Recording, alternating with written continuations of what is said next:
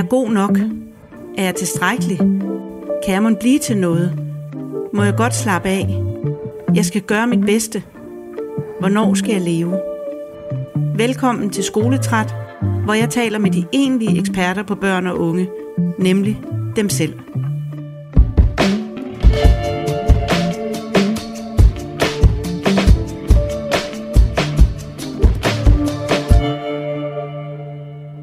Velkommen til dig, Ingrid. Du har valgt at være anonym, og derfor øh, så håber vi, at øh, jeg kan huske at kalde dig Ingrid her i denne her podcast episode. Ja. Yeah. Yeah. Du er 15 år gammel og er lige blevet færdig med 9. klasse. Kæmpe, kæmpe tillykke Tak. med, at du er færdig med det. Vi to, vi har kendt hinanden i rigtig lang tid. Vi har kendt hinanden i 6 år. Du kom ind til mig, da du var 9 år og gik i 3. klasse. Og det var i forbindelse med, at du sagde i hvert fald selv, at øh, den tilstand, du var i, var f- begyndt da dine forældre, i forbindelse med dine forældres skilsmisse. Og den tilstand, du så var i, det var, at du var syg næsten hver morgen, øh, og så havde du kvalme hver aften, og du havde fået et ret stort fravær på det her tidspunkt. Øh, dine forældre havde registreret, at det var helt klart var værst søndag aften og mandag morgen. Kan du overhovedet huske den, øh, den tid, da du kom ind til mig? Ja, det kan jeg godt. Og sådan, jeg kan bare huske, at jeg havde det bare sådan virkelig dårligt. Altså jeg, og jeg havde det virkelig dårligt med at komme i skole, og jeg havde bare, altså sådan, jeg havde det bare virkelig angst over for alle mulige ting. Ja. Altså sådan, jeg var meget bange for at blive syg, og der var meget sådan, dengang i 3. klasse var der meget sådan der pigedrama og sådan noget, og det hele, det var bare sådan et stort rod. Ja. Og, og pigedramaet, kan du prøve at beskrive lidt af det, som du husker det? Altså, det var bare meget sådan noget med klikker og forskellige pigegrupper, og sådan noget med, hvem der er venner med hvem, og hvem der er den populære pige, og sådan nogle ting. Ja. Og der vil man jo gerne mm, være den, med i den populære gruppe. Ja, Ja. Og var der øhm, styring på, kan du huske det? Fik I hjælp til det? Øh, Noget hjælp, der virkede, eller noget, der ikke virkede? vi havde mange møder over i skolen, altså sådan vores pigegruppe, med alle mulige voksne, fordi at der simpelthen var så meget pigedrama i Mm. vores klasse. Øhm, og jeg ved ikke, jeg tror egentlig ikke, de der møder hjalp så meget, vi blev egentlig bare ældre. Okay. Hvad Ja. skulle man til de møder? Man skulle egentlig bare snakke om tingene, men jeg kan huske det som om, at det endte bare med, at folk bare sad og sagde, hvad sådan hinanden gør forkert, og hvad man skulle gøre bedre, og sådan nogle ting. Ja. Og du er jo sådan en, sådan, det vil jeg i hvert fald beskrive dig som, også allerede dengang. Øh, du, jeg så dig som en meget stærk pige faktisk. Jeg kunne jo godt se, at du var, altså at du var plaget og havde det dårligt, men du var meget sådan øh, en fighter og en, der ville kæmpe for dem, der havde det svært, og du var en, der, øh, og er det stadigvæk, men du var en, der registrerede, når andre ikke havde det godt, og når der foregik uretfærdigheder. Mm. Så du var meget, du var faktisk øh, også sådan en lille my fra mumitrollene, sådan en, der gik ind og tog mange kampe, og, øh, og var ja, meget interesseret i, at alle mennesker skulle have det godt. Ja, det gør jeg helt klart også stadig. Ja, Hvis der er noget, jeg synes er uretfærdigt i forhold til, hvordan nogle af mine veninder behandler hinanden, eller hvordan noget sker, så siger jeg det. ja. Så du er en, der øh, på den måde øh, ikke er bange for at gå lidt i klins med folk. Mm, det er jeg ikke. Og det er virkelig dejligt, Ja. synes jeg. Ja. Ja. Jeg mindes også, at dine forældre beskrev, og du også selv fortalte, at du havde svært ved at falde i søvn. Ja, det havde jeg også. Ja. Men det var også, det lå også lidt hen i det der med, at jeg var meget bange for at kaste op. Og det lå lidt som et traume fra den gang, hvor mine forældre blev skilt. Fordi hvad skete der der? Fordi at den aften, hvor at jeg fik det at vide, der var det selvfølgelig et kæmpe chok og en kæmpe omvæltning. Og øh, det endte så med, at den aften, der kastede jeg virkelig meget op. Ja. Altså jeg blev syg og kastede virkelig meget op. Og det har bare ligget som sådan, ja, sådan et slags traume, så jeg blev meget bange for Ja. at kaste op. Fordi du fik simpelthen kædet de to sammen, Ja. ting sammen Ja. op i dit hoved, Ja. at, øh, at noget helt, noget helt, helt forfærdeligt var sket, og så kastede du op. Ja, Og her skal det siges, at dine forældre jo faktisk hører til dem, der håndterede det rigtig fint. Altså Mm. de øh, talte pænt sammen og fortalte dig det på samme tid, og var i øvrigt Mm. også jo enige om, at du skulle ind til mig, og mm, der var ikke noget, man sådan kunne på den måde sætte en finger på nej, og sige, når man altså, fordi nogle gange får jeg jo også nogen ind, hvor forældrene er virkelig uvenner og øh, ikke kan tale sammen og øh, diskutere mm. forældremyndighed og hvor, hvor meget skal man bo, hvor, hvor hvordan du boede syv, syv, ikke? Jeg boede 7-7, men altså, jeg kan da også godt huske, at der var nogle tidspunkter, hvor at jeg følte mig lidt sådan malplaceret i forhold til dem, efter de var flyttet fra hinanden, fordi at der var sådan noget med, at så kunne, var der nogle tidspunkter, hvor at far ikke lige kunne gå med op i mine ting, op i lejligheden til min mor og sådan nogle ting, Ja, hvor det hele også bare var sådan lidt svært. ja. Så det du lidt siger der er, at de prøvede at skjule, at de også i perioder var uvenner. Ja, Ja, og det Øh. registrerede du. ja, Ja, ja. Og det gør børn. ja, det er stadig, jeg roser stadig forældrene, når de prøver at skjule det, vil jeg sige, øh, fordi at øh, det synes jeg, man skal forsøge at gøre. Men, øh, men så er det selvfølgelig også vigtigt at sige, at øh, børn registrerer det. Du gjorde i hvert fald. Mm, Du registrerede det. ja, Ja. Men også selvom at de ikke havde været det, så er det selvfølgelig også vigtigt at sige, at øh, det er hårdt, når ens forældre bliver skilt. Også selvom der ikke ligesom er, altså det der med den lykkelige skilsmisse, den øh, eksisterer ikke rigtig for børn i hvert fald. Nej. Nej, fordi Nej. ens liv bliver skide hammerne besværligt. ja. Lige pludselig så skal man netop huske alle sine ting, og Mm.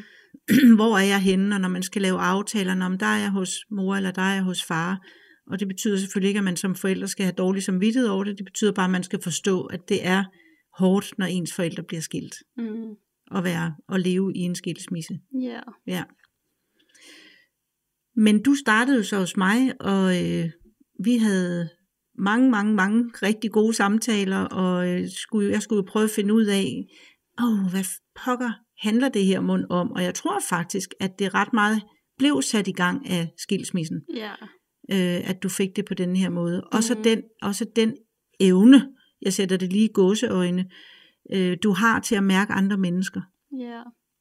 Så når nogen har det skidt, så kommer du Mm. og gør alt, hvad du kan for at hjælpe dem til at få det bedre. Mm. Og så var der hele det her sociale i skolen, som var svært også. Ja. Øh, og når det så bliver toppet med en skilsmisse, mm. det er Mm. bare for at forstå, at der selvfølgelig ligger nogle andre ting bagved også, og det var netop, altså skilsmissen udløste det, men der, der var ting i forvejen, der var svært i dit liv. Ja. Ja. Ja. Og så suser vi faktisk frem til øh, 7. klasse, øh, fordi at øh, i du var en meget sund, glad pige egentlig, men, øh, men i under corona, der øh, startede en anoreksi for dig. Ja, i hvert fald mentalt, Ja. vil jeg sige, at den startede der, men det var så lidt længere hen i 2021, omkring efteråret, hvor at der skete sådan en masse ting i forhold til det der med, at jeg var lige startet i 8. klasse, og man begyndte på karakterer Ja, i 8. klasse, og man, det begyndte meget det der med, at man blev ældre og kom i puberteten, og det der med drenge begyndte også, mm. og det der med, at øh, for eksempel ens veninder ville have drenges opmærksomhed, og det begyndte også at handle om sådan noget TikTok og sociale medier og sådan noget. Der var bare mange ting i forhold til det der med at udvikle sig lige der, og så var der også nogle få problemer i forhold til min situation med mor og far, i forhold til, hvor jeg skulle bo, kan jeg huske. Mm. Og det gik bare egentlig ud i, at jeg sådan begyndt at have det ret dårligt med mig selv. Men det lå nok mest hen i det der med, hvad, altså, at man begynder at udvikle sig, og man... Der, det var ligesom som om, at man begyndte der at forstå, fordi jeg havde lige startet i 8. man begyndte at forstå, at alle de der ting med, at der er nogen, der synes, at man skal se sådan her ud, og der er nogen, mm. der synes, man skal se sådan her ud, og sådan noget. Og det begyndte der, og så begyndte jeg egentlig bare at få sådan ret mange dårlige tanker om mig selv. Ja. Og det at havde de, jeg om egentlig, dit udseende? Ja, og det havde jeg egentlig haft i lang tid, og så, så hvis jeg havde været meget ked af det, så begyndte jeg at få sådan nogle tanker med, når nu skal du begynde at lade være med at spise det her, og det her, og måske så det her fra, og det begyndte jeg så egentlig så småt med, at sådan tage noget fra og gøre det her lidt mindre, eller smide ens madpakke ud i skolen, eller prøve at tage så lidt aftensmad på ens tallerken som muligt, fordi at man tænker, at det vil gavne mig. Ja. Og det stod så egentlig på i nogle måneder, hvor at jeg egentlig ikke havde varet mig, fordi at jeg kan huske, at så sidst jeg havde varet mig, der var jeg på min højeste vægt, og der havde jeg det meget dårligt med at veje mig. Så derfor havde jeg slet ikke lyst til at veje mig under den periode, fordi jeg havde det så dårligt med at være vejet, og jeg vidste, jeg ville ikke vide, om jeg stadig vejede det eller ej. Så jeg lod være med at veje mig, indtil jeg så i januar var til en samtale hos dig, hvor du så sagde, at jeg altså så meget tynd ud. Ja. Hvor at jeg så gik hjem og stillede mig på vægten, og så kunne se, at jeg havde tabt 15 kilo ja. Ja. siden. Ja, siden vi havde nærmest set hinanden. Ja.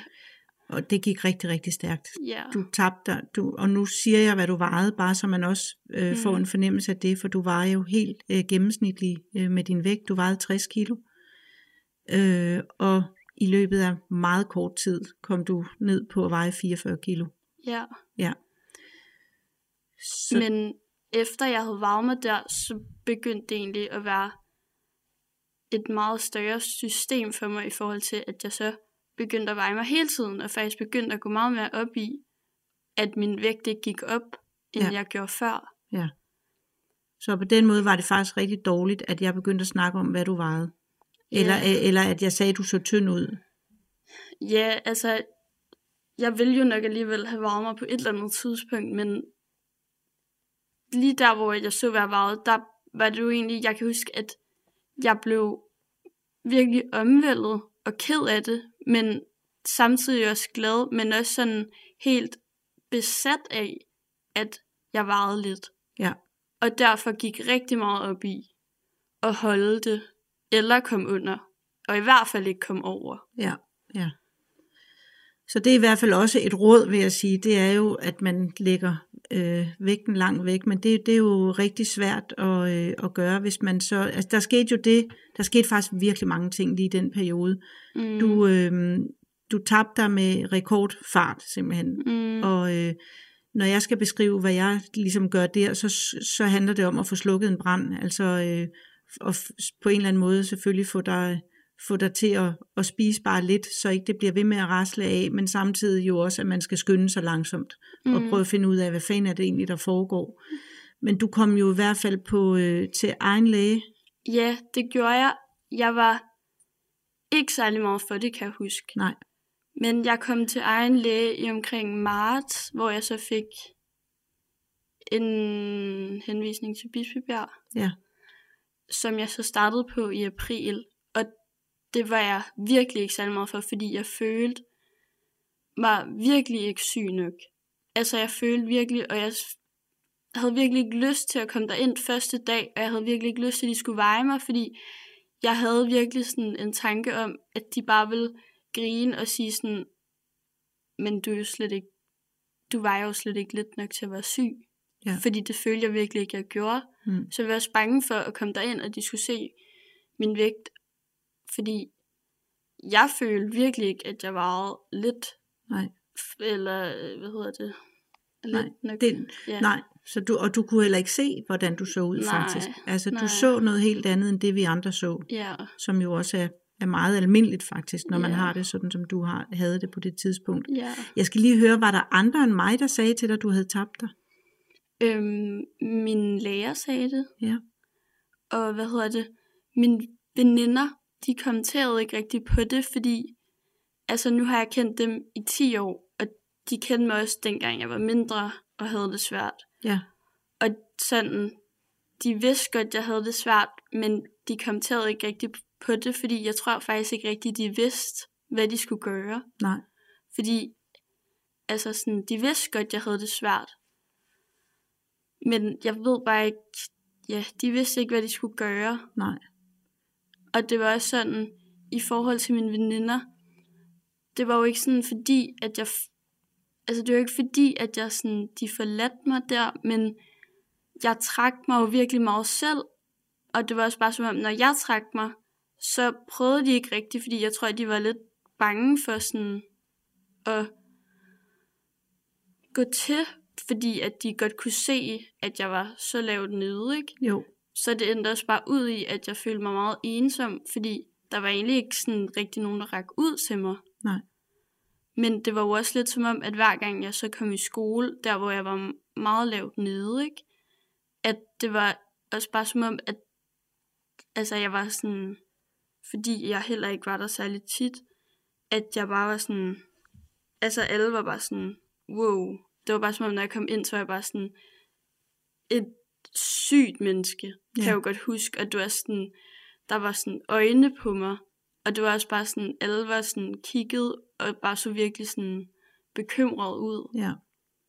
Og det var som om, jeg følte mig egentlig ikke rigtig som et menneske. Jeg følte mig mere bare som sådan en eller anden helt syg statue, hvor folk bare kiggede og var sådan, de kunne godt se, at jeg var helt nede. Ja, ja, så de var faktisk rigtig bekymrede jo, Ja, og, og men- chokeret, men de kunne ikke finde ud af at sige noget. Nej, jeg Nej. tror også bare, det er rigtig sådan svært, hvad man skal gøre i den situation. Ja. Ved, øh, jeg skal lige høre din lærer der, der sagde noget til dig. Hvad, hvad gjorde han eller hun? Hun, hun rækte ligesom ud til mig, og jeg var bare sådan, ja ja, agtig, ikke? Og så endte det egentlig med, at vi havde nogle samtaler og sådan noget.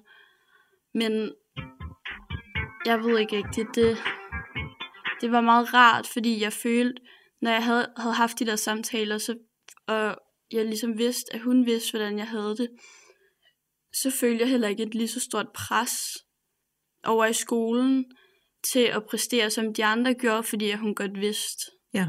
at der var meget, jeg ikke var i stand til. Okay, dejligt. Så det hjælp. Ja. Ved du, om hun snakkede med klassen? Um, Om, ja, om dig, nej, og at der var en grund til dit meget store fravær, og at de så rigtigt med, at du havde tabt dig meget? Og... mm, nej, det gjorde hun ikke. Men min mor, hun skrev en besked til alle mine veninders forældre, Ja, om at, øhm, eller alle pigerne i klassens forældre, om at jeg havde det rigtig skidt lige nu, og jeg havde tabt mig virkelig meget, og at mine forældre havde opdaget, at jeg havde en spiseforstyrrelse. Og så kan jeg huske, efter min mor havde skrevet den besked, så skrev alle pigerne en besked til mig om, at hvis jeg havde lyst til at snakke eller noget, så ville de være der. Men jeg kan huske, at jeg blev meget sur på min mor over, at hun havde skrevet den der besked, fordi jeg var sådan, for det første ville jeg ikke rigtig have så meget opmærksomhed om det. Mm. Og jeg var også bare sådan, jeg vil heller ikke ses som den der syge person. nej, Altså, jeg vil jo godt være den, fordi det vil man jo, når man har en spiseforstyrrelse. Men jeg vil ikke, jeg vil ikke se som den der syge person, hvor at man hele tiden skulle være opmærksom og sådan noget. nej. Og det er egentlig stadig, det ligger egentlig stadig det der med, at så nu hver gang jeg er sammen med mine veninder og spiser, så er det stadig som om, at der er sådan lige et ekstra øje på en, Ja, fordi at de godt ved, hvad man har været igennem, og det kan egentlig godt være lidt ubehageligt nogle gange. Ja, ja. At der altid er det der øje, der er sådan, Ho- holder øje med, om du nu... Ja, præcis. Ja. Og det kan vi jo lige sige, at, øh, at du har øh, du har taget det lidt på igen, øh, så, men du er stadigvæk meget, meget, meget slank. Mentalt er jeg meget længere. Ja. Ja. Ja. Det er du. Jeg er meget længere hen imod det gode. Ja. Ja, Og det kan man virkelig også mærke. Ja. Ja. Men øh, bare for at sige, at øh, bekymringen, det er igen bare set udefra. Selvfølgelig, det, siger du egentlig til dine veninder, at de ikke skal kigge og holde øje med, hvad du spiser? Nej. Nej, det kunne være, Nej. du skulle gøre det. Ja. Ja. Øh, at det måske er næste skridt, at nu skal hende der øh, Ingrid frem, som, øh, som er der for andre, når, øh, når der, der er noget, at du ligesom siger det til dem. Mm. Fordi at du øh, i hvert fald set fra min stol stadigvæk er meget slank. Øh, men jeg kan jo sagtens mærke, at du mentalt har, har fået det rigtig meget bedre. Så måske er styrken der til at sige til dem, I behøver altså ikke at sidde og holde øje med mig, når jeg spiser, fordi jeg har det fint. Men det, man har brug for der, det er selvfølgelig, altså når du, da du også var allersygest, man har jo også brug for fis og ballade og bare være sig selv, og, og, og det er selvfølgelig svært, hvis alle kigger på en, som om man er et helt andet mm. væsen. Mm. Øh, så, så det er da i hvert fald et budskab, hvis nogen lytter med, som har, har en veninde eller en ven, som har øh, en spiseforstyrrelse. Øh, men så kom du på Bispebjerg, og Ja. var bange for, at de skulle grine af dig, og hvad skete der? Altså, der skete egentlig det, at øhm, jeg kom derind. Jeg kom igennem alle sådan nogle tjek, man skal igennem, når man er der første gang.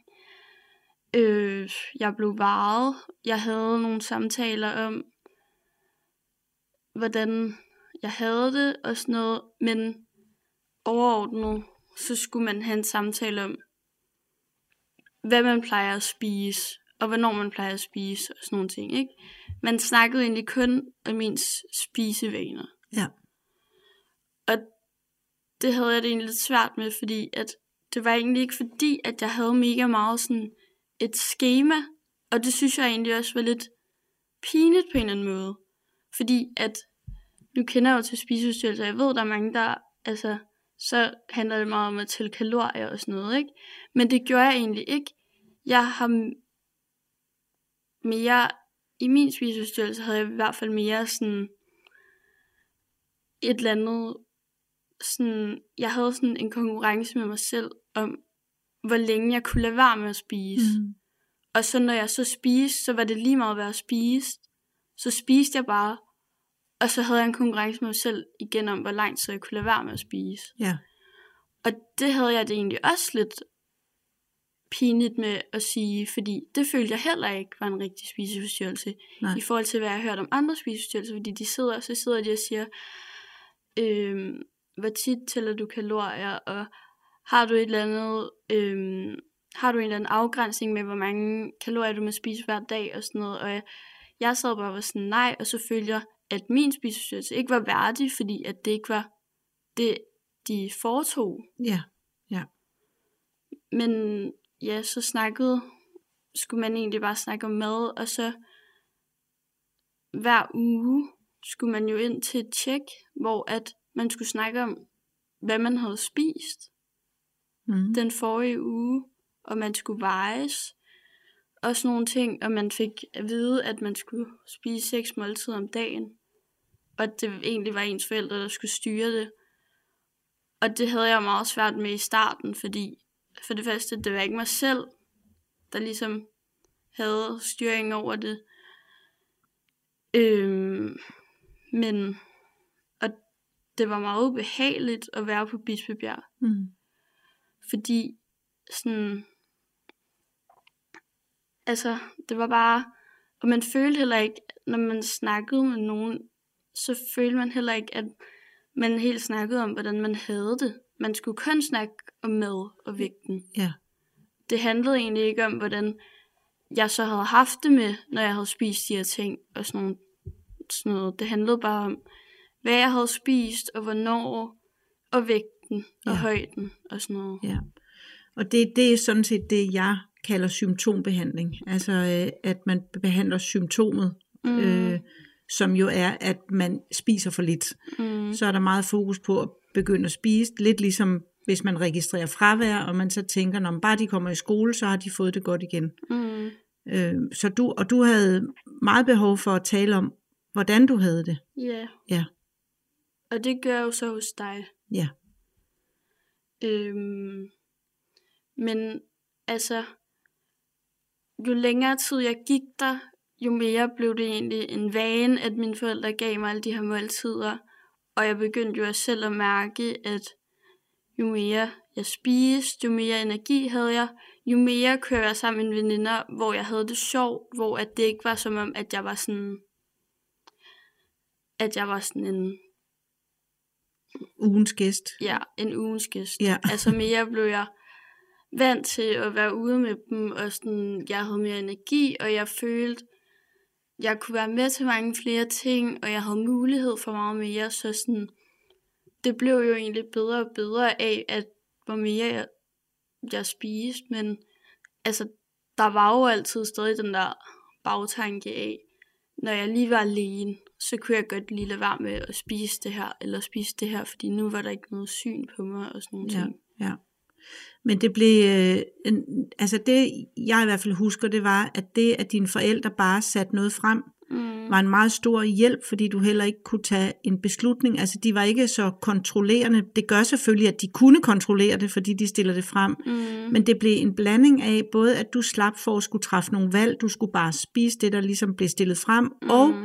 At de viste og anerkendte, at du var syg. Ja. Fordi det har du jo virkelig haft brug for, fordi du har hele tiden følt, Mm. også da det var aller værst, har du følt, at du ikke var syg nok på en eller anden måde. Du har ligesom tænkt, du skulle være endnu mere syg, Ja. før du var kunne tillade dig at sige, at du var syg. Mm.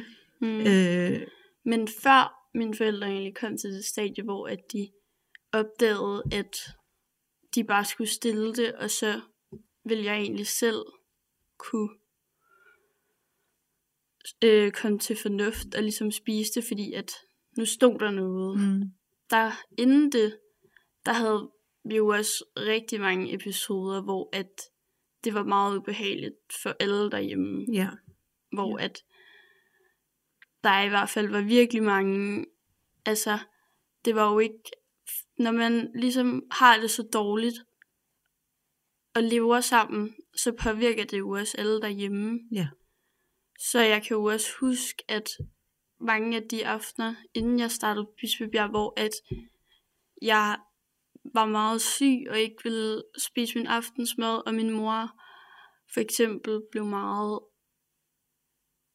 stresset over det, og meget påvirket af det, at, altså, at hun blev meget ked af det. ja, Og det påvirkede jo også mig mere, fordi at jeg kunne godt mærke, at jeg så også var et problem og sådan noget, men kunne også bare huske, at jeg altså, oplevede mine forældre mange gange være meget ked af det over det, og være meget nedtrykt over, hvor dårligt jeg havde det. Så sådan, bare når man er så lavt nede i en spiseforstyrrelse, så er der bare så mange ting, og man føler virkelig, at man ødelægger ens familie, og mm, man føler bare ikke, at man dur til noget, og man, men man kan heller ikke, altså fordi man føler ikke, man dur til noget, men man føler, så siger spiseforstyrrelsen jo, at man kun kan du til noget, hvis man bliver tyndere. mm, Men det gør jo egentlig, at man kan leve mindre. ja, præcis.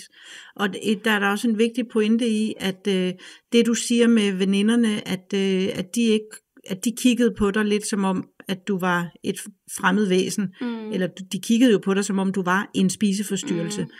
Øh, og det sker jo så også med, med dine forældre. Ja. Så lige pludselig er der ikke nogen, der behandler dig som Ingrid længere. Så er Nej. der ikke nogen, der øh, eller pjatter og laver fis og blade. Det hele bliver meget alvorligt, lige meget Mhm. hvor man kigger hen. Mm. Mm. Ja. Øh, det er i hvert fald også noget af det, jeg kan huske, vi snakkede om. Altså, at, at det, hele, det hele bliver alvorligt. Ja. Og man har jo faktisk brug for noget andet. Man har jo brug for også at kunne grine og pjatte og blive kildet, og øh, Mm. at der er nogen, der siger noget til en. Mm. Øh, også hvis de synes, man er irriterende eller yeah. noget andet. Ikke? Altså Ja. behandler en som et helt almindeligt menneske. ja, det skete ikke, fordi det var bare som, om alle lige pludselig blev meget forsigtige, Ja, og man blev bare ikke behandlet, som man normalt gjorde. nej. Så var det jo vigtigt, at jeg bankede dig i Uno jo. Ja. øhm, hvor lang tid... Øh, nej, nu må du rette mig, hvis jeg, øh, hvis jeg tager fejl her, men i mit hoved, der er det sådan, at du havde en galopperende spiseforstyrrelse, og samtidig skulle erklæres, øh, have lavet øh, uddannelsesparathedsvurdering. Mm. Er det rigtigt husket? Ja. Ja. Og prøv at fortælle mig lidt om det. Altså som sagt, så begyndte den jo her, hvor jeg startede i 8. klasse, hvor at man begyndte på alt det der med karakterer, og man skulle være uddannelsesparat, man skulle begynde at vide, hvad man ville efter 9. klasse, man skulle begynde at besøge gymnasier, Mm. alle de her ting, ikke? Og så, da jeg egentlig var allerlavest nede, så var jeg jo virkelig ikke særlig meget i skole. Og så kan jeg huske, at så var der en dag, hvor at jeg havde taget mig sammen til at komme i skole. Ligesom prøvede at komme ud af den her boble, og så var i skole, og så blev hentet af en UU-vejleder, som så skulle snakke med mig om det her med at gå i skole, skulle snakke med mig om, hvordan min standpunktskarakterer så ud, og hvad jeg, hvad jeg ville efter 9. klasse, ikke? Mm. Og jeg kan bare huske, at jeg sidder og er bare sådan... Altså, jeg kan jo godt se, at mine karakterer, de måske er under middel, men altså, jeg har en spiseforstyrrelse, og jeg er nærmest ikke i skole, og sådan nogle ting. Og så skal jeg sidde og sige, hvad jeg vil efter 9. Og det ved jeg jo heller ikke. Altså, jeg er jo inde i en spiseforstyrrelsesboble, og jeg har ikke tænkt over, hvad jeg vil, og jeg kan ikke holde ud til at skulle finde ud af det og sådan noget, så jeg sidder egentlig bare og siger, at det ved jeg egentlig ikke, og sådan nogle ting. Og så går vi lidt videre i samtalen, og så ender det egentlig med, at så får jeg at vide, at jeg er jo ikke uddannelsesparat, fordi at, og så er der sådan nogle, så er der sådan nogle ting hvor, på ens uddannelsesparathed, hvor man kan se, hvad det er, man skal gøre bedre. Mm.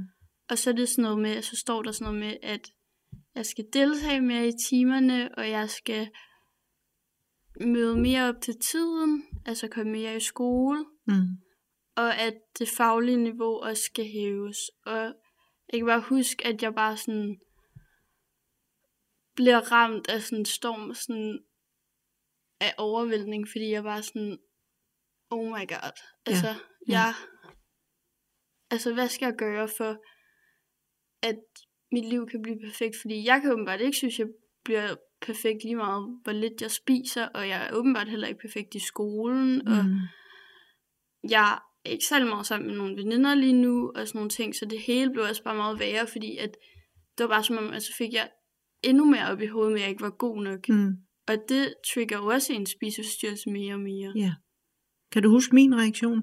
Ja, du blev fucking sur. Ja, jeg blev fucking, fucking sur. Fordi, hvad ligner det? Der har vi simpelthen et menneske, der kæmper for sit liv, sådan følte jeg det faktisk der. Periodevist havde du det jo simpelthen også sådan, at du ikke rigtig kunne se meningen med det hele, Ja, og du var så udmattet, så du nogle gange tænkte, det var også bare næsten lettere, ja, hvis du døde. ja. Øh, og du kæmpede faktisk helt vanvittigt, og så kom et sted hen og få at vide, for det første uforberedt, Mm. en dag, hvor du lige er der, så bliver du hentet af en, ja, jeg går hurtigt gas mig op igen, ja. så jeg bliver sur. Øh, så bliver du hentet uforberedt ned mm. til noget, der hvis man er voksen, minder om en jobsamtale, eller øh, at man kommer ind til en tjenestelig samtale, eller noget, som man, det må man ikke gøre med voksne mennesker. Man skal Nej. forberedes på de her ting. Ja. Og så kommer du fandme ind, og så bliver du vurderet på, på alle mulige ting, du skal gøre bedre, når det er så tydeligt, Mm. at du kæmper for dit liv her, ja. og du gør alt, hvad der er menneskeligt muligt for overhovedet at holde dig kørende og holde dig i live. Mm. Så ja, jeg blev fucking sur, og det øh, førte da også til, at jeg lavede et opslag på, øh, på alle mulige steder, fordi, jamen altså, og som i øvrigt blev delt sindssygt mange gange, og øh, fordi at jeg også godt kunne se, at det er der mange andre, der også oplever, både fagpersoner, mm. men også forældre. Ja, og det gør jo egentlig også bare, at jeg havde meget mindre lyst til at komme over i skolen, mm. fordi at jeg egentlig bare følte et endnu større pres af at være derovre. Mm. Af at sådan, jeg virkelig stu- skulle præstere og alle de her ting, som jeg bare ikke kunne. Jo, fordi du, altså det er vigtigt for mig at sige, det ved jeg godt, du ved, men nu siger jeg det alligevel, du præsterede. Du præsterede Ja. bare ved at komme derhen. Ja, præcis. Så det skulle du faktisk Det have var- haft et 12-tal for. ja.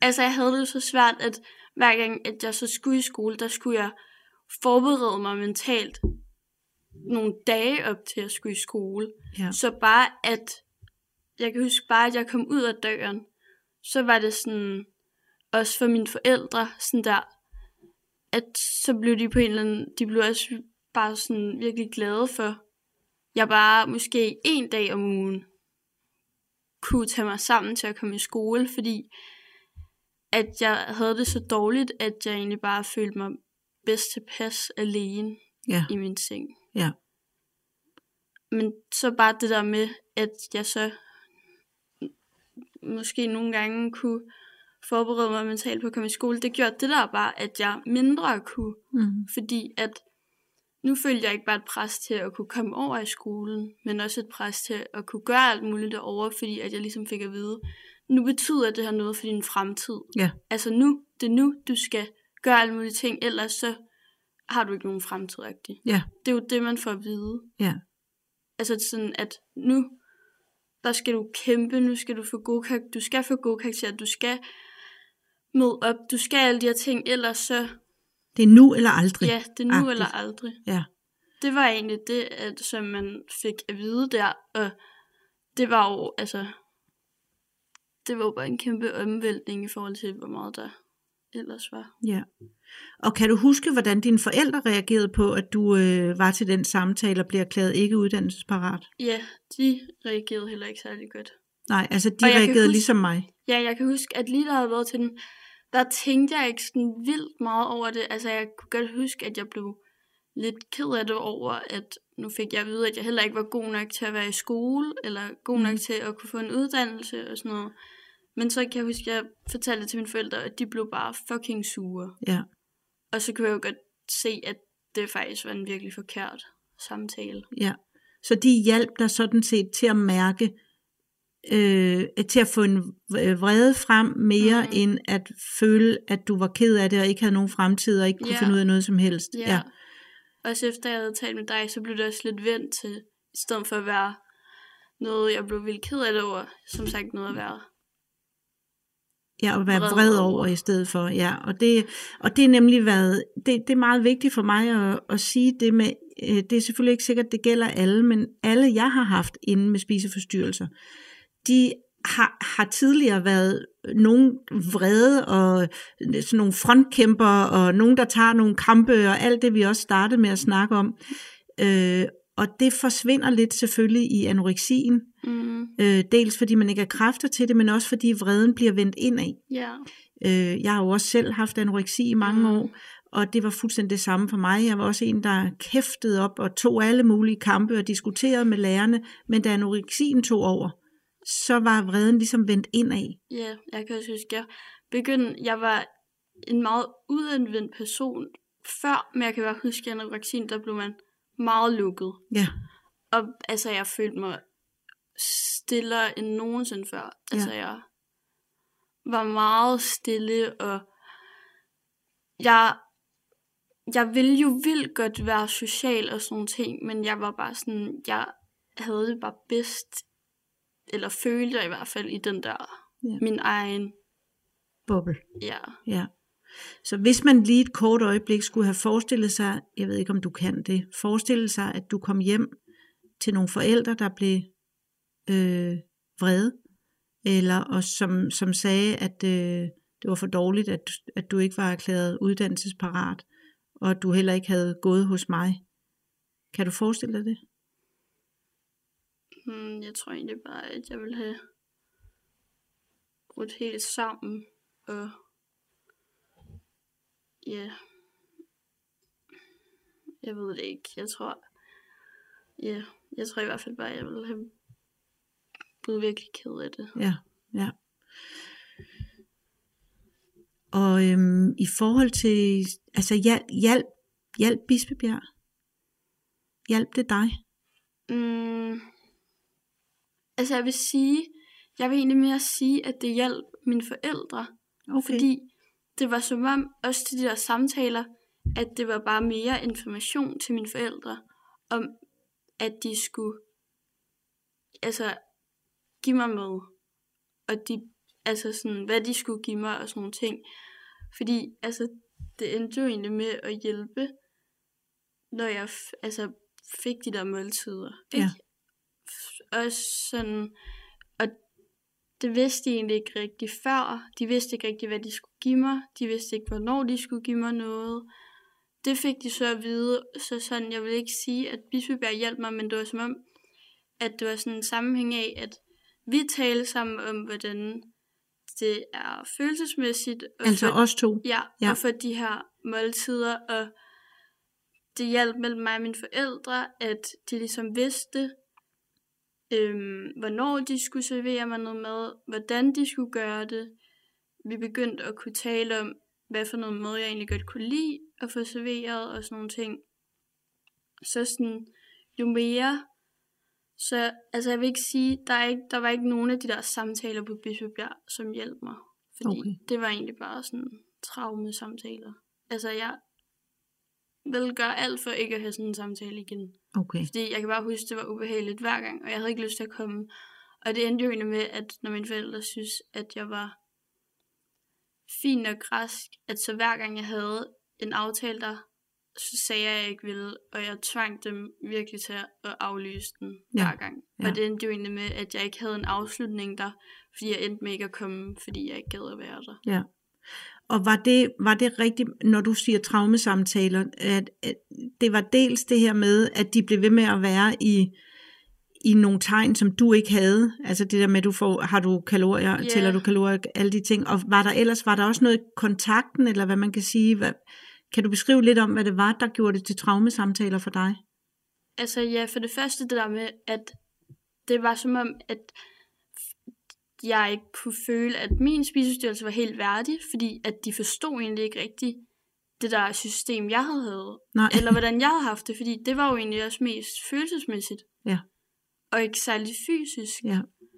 Så både det, og så også bare det der med at skulle snakke på sådan en virkelig ubehagelig måde om ens vægt med en, man ikke kender. Ja. En, som altså som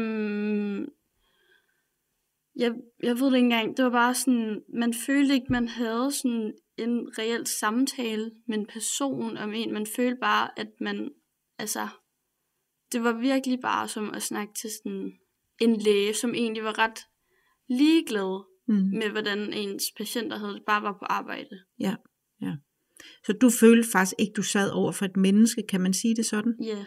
Ja. Ja. Og det var også bare, altså det var også bare ubehageligt at være derude på klinikken, og det var også bare sådan, på en eller anden måde sådan, også det der med, hver gang man kom ud, så husker man, hvordan man havde det første dag, når man kom der, og hvor dårligt man havde det, og alle sådan nogle ting. Ja.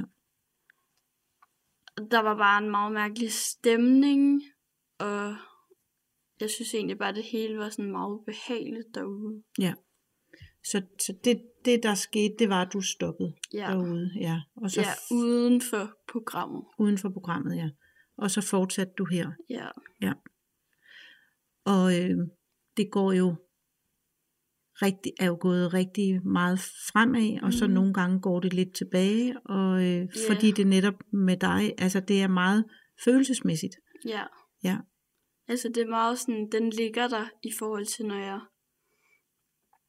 bliver nedtrykt. Ja.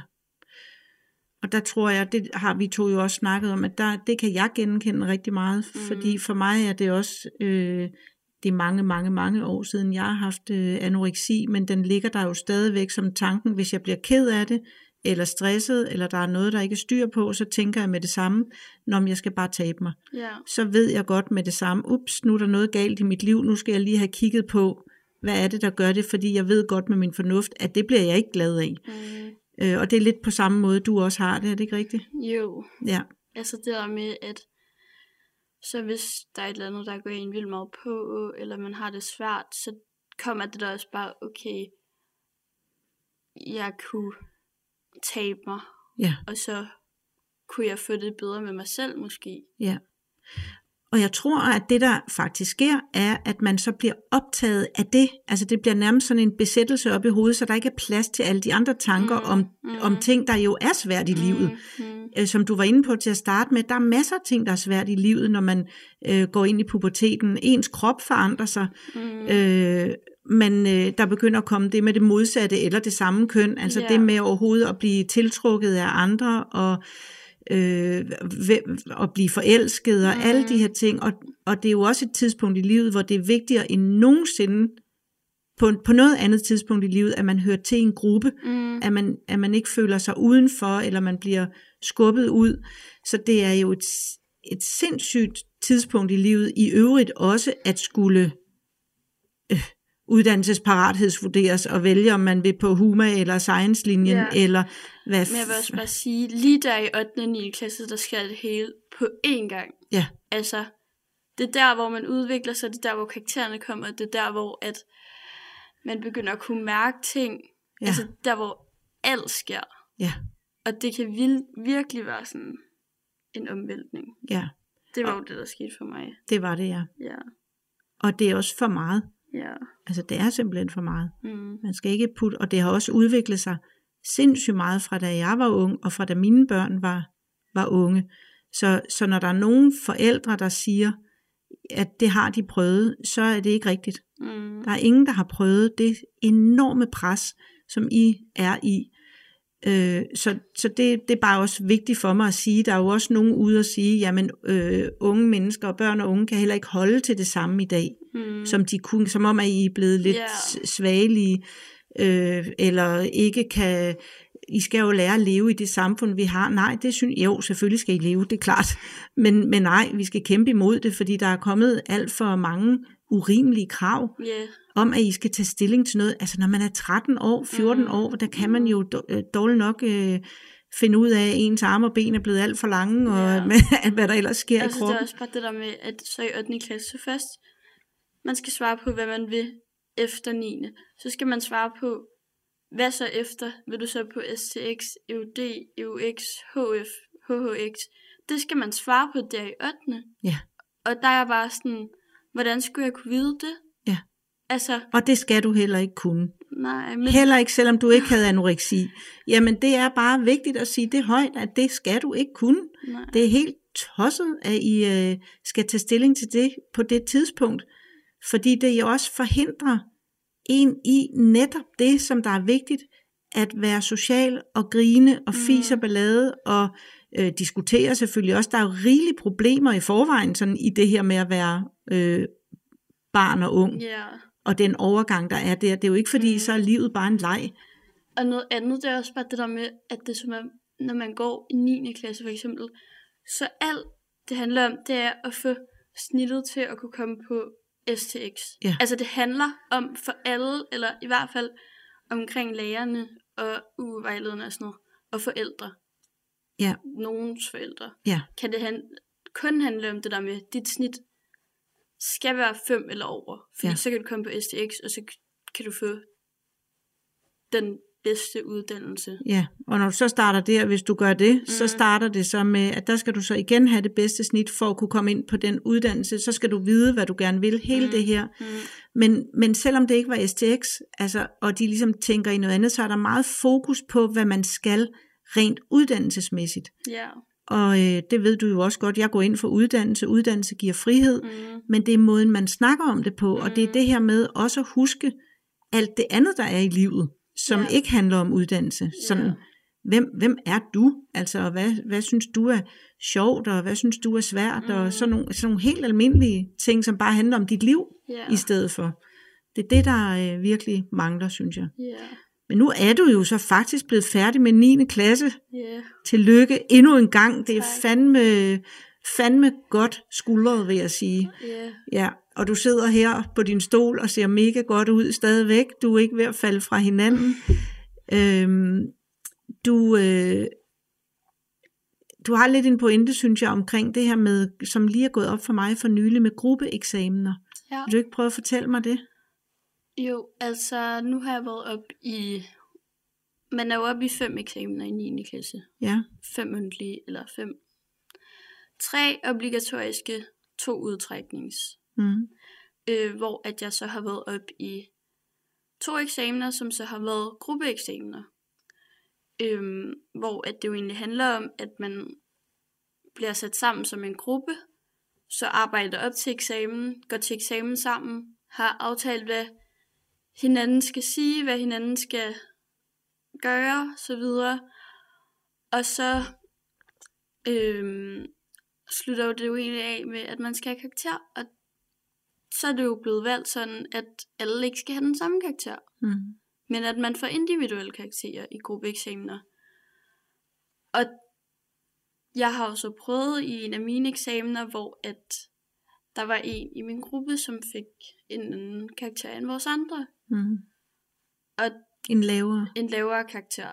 Og det var jo egentlig bare sådan, altså det var fucking nederen for alle. Mm. Altså ikke bare personen, som fik den lavere karakter, men også os andre, fordi man er sådan, jeg kan ikke være, altså jo, jeg kan godt være glad, men altså, jeg gider ikke udtrykke det, men jeg er på en måde heller ikke glad, fordi jeg kan se, at personen, der står lige ved siden af mig, egentlig ser ud til at have det fucking nederen lige nu, Mm. fordi at øh, personen står ved siden af mig, og lige er blevet vurderet til at være dårligere end os andre i det her. Ja. Altså, man står vidderligt ved siden af to eller tre andre mennesker, og så bliver der sagt, du er dårligere Ja. til det her end de andre, så du skal have en lavere karakter. Ja, og det er noget helt andet, end hvis I var gået ind individuelt. Så Mm. det her med, at I var- har lavet det hele som en gruppe, Mm, det er det, der ligesom er pointen her. Ikke? Fordi Ja. det sker jo også, når man går ind individuelt, at så øh, kan man måske få 10, mens de andre får 7. Eller, mm, øh, mm, Men det er noget andet, fordi der har man ikke lavet det som en gruppe, der har man lavet det individuelt. ja. Ja. Også bare fordi, at vi havde været sammen så mange dage, havde arbejdet så meget sammen op til den her eksamen, havde planlagt det hele, havde planlagt, hvad vi hver skulle sige, mm. og sådan nogle ting. Og sådan, vi, der var jo ikke noget tidspunkt, hvor jeg for eksempel følte, at hun var dårligere end mig. Altså, vi havde lavet det samme Ja. hele tiden. Og det var jo bare fordi, at hun er en af mine virkelig gode veninder, at det var virkelig svært at være en del af. Mm. Altså ligesom at skulle stå ved siden af, imens at hun så fik at vide, du er dårligere. Og det forstår jeg virkelig godt Mm. øh, er ubehageligt, det må jeg sige. Så det, det er et nyt lille fokusområde her, der er gået op for mig, fordi jeg har efter dig også hørt nogle flere sige det samme. Ja. Øhm, ja. Men øhm, vores tid er simpelthen gået, men jeg vil gerne lige slutte af med at, lige at sige, at du jo rent faktisk skulle have været på efterskole, Mm. Øh, og valgte sådan i sidste øjeblik, at det følte du dig faktisk ikke klar til. Nej. Så du skal i 10. klasse, Ja. og det vil jeg, ja, det synes jeg også er mega sejt faktisk, Mm. at du mærker efter, Mm. at det rent faktisk er muligt, blevet muligt for dig at mærke efter. Mm. og kunne mærke, det er for stor en mundfuld. Jeg, nu sætter jeg bare nogle ord på, øh, som kan være forkerte. Øh, jeg er simpelthen ikke, altså øh, der er stadigvæk en risiko for, at jeg kan måske ryge ind i en spiseforstyrrelse igen, hvis jeg mister fodfæste på den her efterskole. Mm. Så nu tager jeg 10. klasse. Mm. Er det rigtigt Ja. formuleret? Ja. ja. Og det synes jeg, igen for at bruge det ord, det er fucking sejt. Så jeg vil ønske dig alt muligt held og lykke med 10. klasse. Det kan jo være, at vi ses lidt indimellem Ja. stadigvæk. Og så øh, tusind, tusind tak, fordi du kom ind og fortalte især selvfølgelig om øh, anoreksien og Mm. gjorde os klogere på, på den. Selv tak. Imens jeg har dig, vil jeg gerne henvise til en lille guide, jeg har lavet. Den er til forældre, der gerne vil være sikre på, at de spotter tegn på mistrivsel, eller måske går rundt med en lille mavefornemmelse med, åh, jeg tror, der er et eller andet i vejen. Så vil guiden være med til at give dig en afklaring på det. Du kan hente den på spotmistrivsel.dk, og den koster kun din e-mail. Jeg er selv ret stolt over den. Men uanset hvad, så vil jeg bare sige tak, fordi du lyttede med.